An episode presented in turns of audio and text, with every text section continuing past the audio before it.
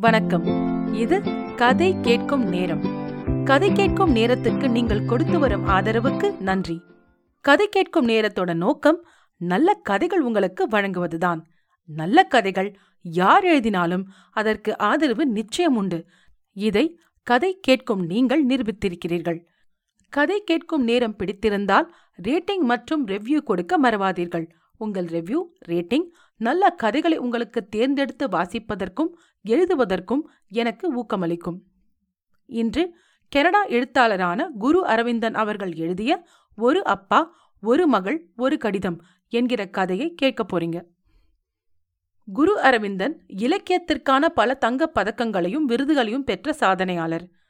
சிறந்த பத்திரிகையாளருக்கான கவர்னர் விருதை இரண்டாயிரத்தி பதினேழாம் ஆண்டும் ஒன்றாரியோ முதல்வரின் சிறந்த இலக்கியத்திற்கான விருதை இரண்டாயிரத்தி பத்தொன்பதாம் ஆண்டும் பெற்றுள்ளார்.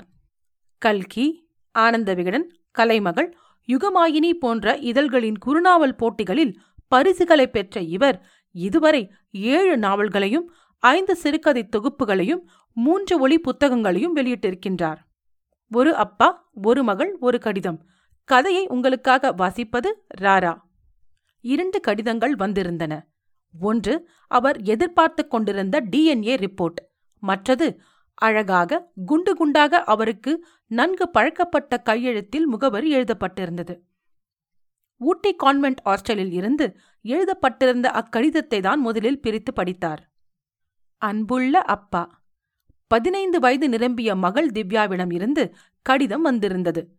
ஆர்வத்துடன் தொடர்ந்து வாசித்தார். அப்பா இனிமேல் உங்களை உரிமையோடு அப்பா என்று என்னால் அழைக்க முடியுமா? தெரியாது. ஆனாலும் நீங்கள் ஆவலோடு எதிர்பார்த்து காத்திருக்கும் டிஎன்ஏ ரிப்போர்ட் உங்கள் கையிற்கு வருமுன் எனக்கும் உங்களுக்கும் இடையே இருந்த உறவை பற்றி மனம் விட்டு பேச விரும்புகின்றேன். அப்பா என்றால் பாசம் அம்மா என்றால் அன்பு. எனக்கு எல்லாமுமாய் நீங்கள்தான் இருந்திருக்கிறீர்கள். அம்மாவின் அலட்சியமும் அசட்டையும் உதாசீனமும் என்னை அம்மாவிடமிருந்து தூர விலகி போக வைத்ததாலோ என்னவோ உங்கள் மீது அதிகம் ஈடுபாடு கொள்ள வைத்தது.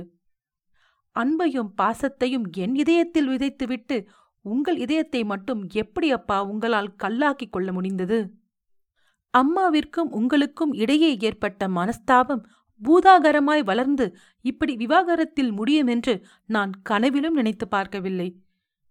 இவளுக்கு அப்பா நீங்கள் அல்ல என்று அம்மா ஆவேசமாக கத்தி கூச்சல் போட்டபோது கூட நான் அதை பெரிதுபடுத்தவில்லை.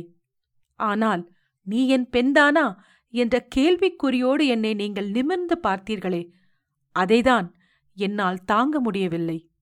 பெற்றோருக்குள் ஏற்படும் பிரச்சனைகளால் பிஞ்சு மனங்கள் எப்படியெல்லாம் பாதிக்கப்படுகின்றன என்பதை ஏன்தான் பெற்றவர்கள் உணர்ந்து கொள்ள மறுக்கிறார்களோ தெரியாது. என் எதிர்காலத்தை நினைக்க எனக்கே பயமாக இருக்கிறது. எல்லோர் பார்வையிலும் நான் ஒரு கேள்விக்குறியாய் தெரிகிறேன். என்னை பொறுத்தவரை எனக்கேற்பட்ட இந்த பாதிப்பு ஒரு மாறாத ரணமாய் என் மனதில் பதிந்துவிட்டது. அப்பா கடைசியாக உங்களிடம் ஒரு வேண்டுகோள். விஞ்ஞானம் முன்னேறிவிட்டது. அம்மா சொன்னது உண்மை என்றால் டிஎன்ஏ ரிப்போர்ட் வந்ததும் நான் உங்கள் பெண் அல்ல என்பது நிரூபணமாகிவிடும். அந்த நிமிடமே நான் உங்களை விட்டு அந்நியப்பட்டு விடுவேன்.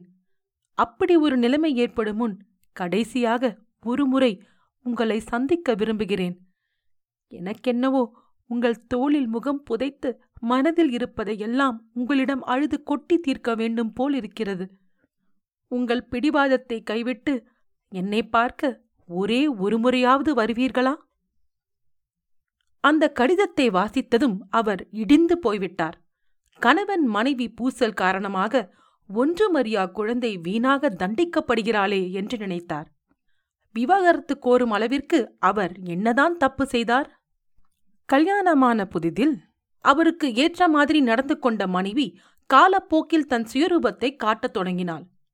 சிறிது சிறிதாக அவர்களுக்குள் தொடங்கிய பிரச்சனை குழந்தை பிறந்த பின்பும் தொடர்ந்து விஸ்வரூபம் எடுத்தது. அவரிடம் பணம் இருந்தது. அவளிடம் அழகும் இளமையும் இருந்தன.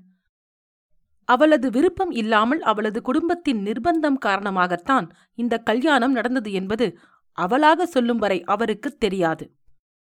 ஆனாலும் தனது குடும்ப சூழ்நிலையை மனதில் கொண்டு அவரிடம் உள்ள வசதிகளை அனுபவிப்பதற்காக அவளும் இவ்வளவு காலமும் மௌனமாய் அவரோடு ஒத்துப் போயிருக்கிறாள்.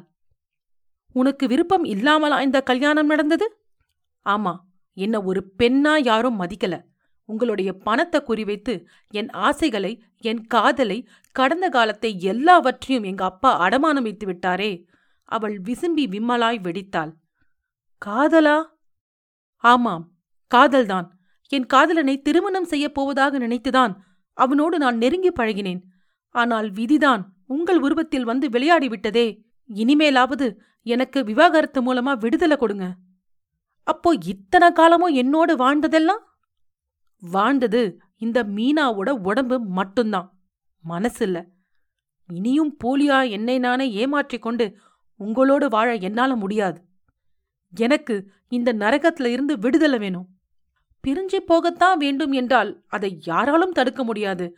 ஆனால் நம்ம பெண்ணோட கதி?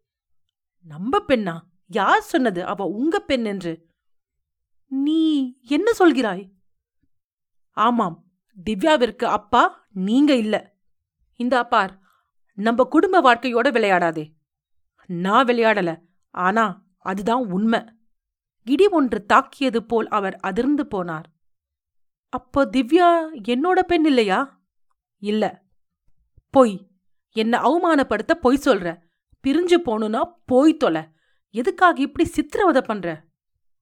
இப்போ திவ்யா உங்க பொண்ணு இல்ல நிரூபிக்கணும் இல்லையா? கடவுளே. நிரூபிச்சுக் காட்டுற மனித மனதில் விழும் ஏமாற்றப் பள்ளங்கள் குரூரமாக வக்ரங்களால் நிரம்பிவிடும் போலும் அவள் அவனை அவமானப்படுத்தவே சதி தீட்டினாள். லீவுக்கு வந்த திவ்யாவை கட்டாயப்படுத்தி பரிசோதனைக்கு உட்படுத்தினாள். ஹாஸ்டல் விருந்தினர் அரைவாசலில் எதிர்பாராமல் அவரை கண்டதும் ஒரு கணம் திகைத்துப் போய் நின்றுவிட்டாள் திவ்யா. அப்புறம் சமாளித்துக் கொண்டு நான் உங்களுக்கு ஒரு கடிதம் போட்டேனே கிடைத்ததா? என்றாள். கிடைச்சதுமா? டிஎன்ஏ ரிப்போர்ட் இன்னும் வரலையா? வந்துடுச்சு. வந்துடுச்சா? அவள் முகத்தில் ஏமாற்றமும் அதே நேரத்தில் அதன் முடிவை அறிந்து கொள்ளும் தவிப்பும் தெரிந்தன. நினைச்ச நீங்க தயங்கி நிற்கும்போதே உங்களுக்கு உண்மை தெரிஞ்சிருக்கோன்னு நினைச்ச. தெரியும். அப்போ அம்மா சொன்னது அத்தனையும் உண்மைதானா? இல்ல அம்மா சொன்னதில் உண்மை இல்ல. அம்மாவிற்கு என்னோட வாழ பிடிக்கல. அதனால எனக்கு கோபமூட்டி என்னிடம் இருந்து விவாகரத்து வாங்கத்தான் அப்படி சொல்லியிருக்கா. அப்பா நீங்க என்ன சொல்றீங்க? டிஎன்ஏ ரிப்போர்ட் பார்த்தேன். நீ என்னோட பெண்தான். உண்மையாவா? ஆமாம். யார் என்ன சொன்னாலும் நீ என்னோட மகள்தான். அப் அப்பா! அந்த ஒரு சொல்லுக்காகவே காத்திருந்தது போல் அவள் பாய்ந்து வந்து அவரை கட்டி அணைத்து மார்பிலே முகம் புதைத்து விக்கி விக்கி அழுதாள். இன்னும் பெரிதாக நெஞ்சு வெடிக்க ஓலமிட்டு அழவேண்டும் போல் அவளுக்கு இருந்தது. அழாதேமா அவர் பாசத்தோடு கண்ணீரை துடைத்து விட்டார். சட்டென்று அழுவதை நிறுத்தி அவள் அவரை நிமிர்ந்து பார்த்தாள். இனிமேல் அழமாட்டேன். எனக்கு அப்பா இருக்கிறார். அவள் சந்தோஷ மிகுதியாள் அவர் கைகளுக்குள் முகத்தை புதைத்து வாய்விட்டு சிரித்தாள். மகளை திருப்திப்படுத்திய சந்தோஷத்தோடு அவர் வீடு திரும்பினார். வீடு வந்ததும் முதல் வேலையாக பிரித்து படிக்கப்படாத அந்த டிஎன்ஏ ரிப்போர்ட்டை அப்படியே கவரோடு சேர்த்து கிழித்து குப்பை தொட்டியில் போட்டார். மனம் அமைதியாக இருந்தது. இந்த அமைதிக்காக அவர் கொடுத்த விலை கூட அதிகமாக தோன்றவில்லை. மீனா கூறிய விவாகரத்தில் பரஸ்பர சம்மதம் என்று மறுபேச்சின்றி கையெழுத்து போட்டு கொடுத்திருந்தார். பதிலுக்கு அவளும் டிஎன்ஏ அறிக்கை முடிவை திவ்யாவிடம் வெளியிடுவதில்லை என்று வாக்குறுதி அளித்திருந்தாள். விவாகரத்து வழக்கு முடிய சிறிது காலம் ஆகலாம். ஆனால் திவ்யாவின் நிம்மதி ஆயுட்காலத்திற்கும் நீடிக்கும்.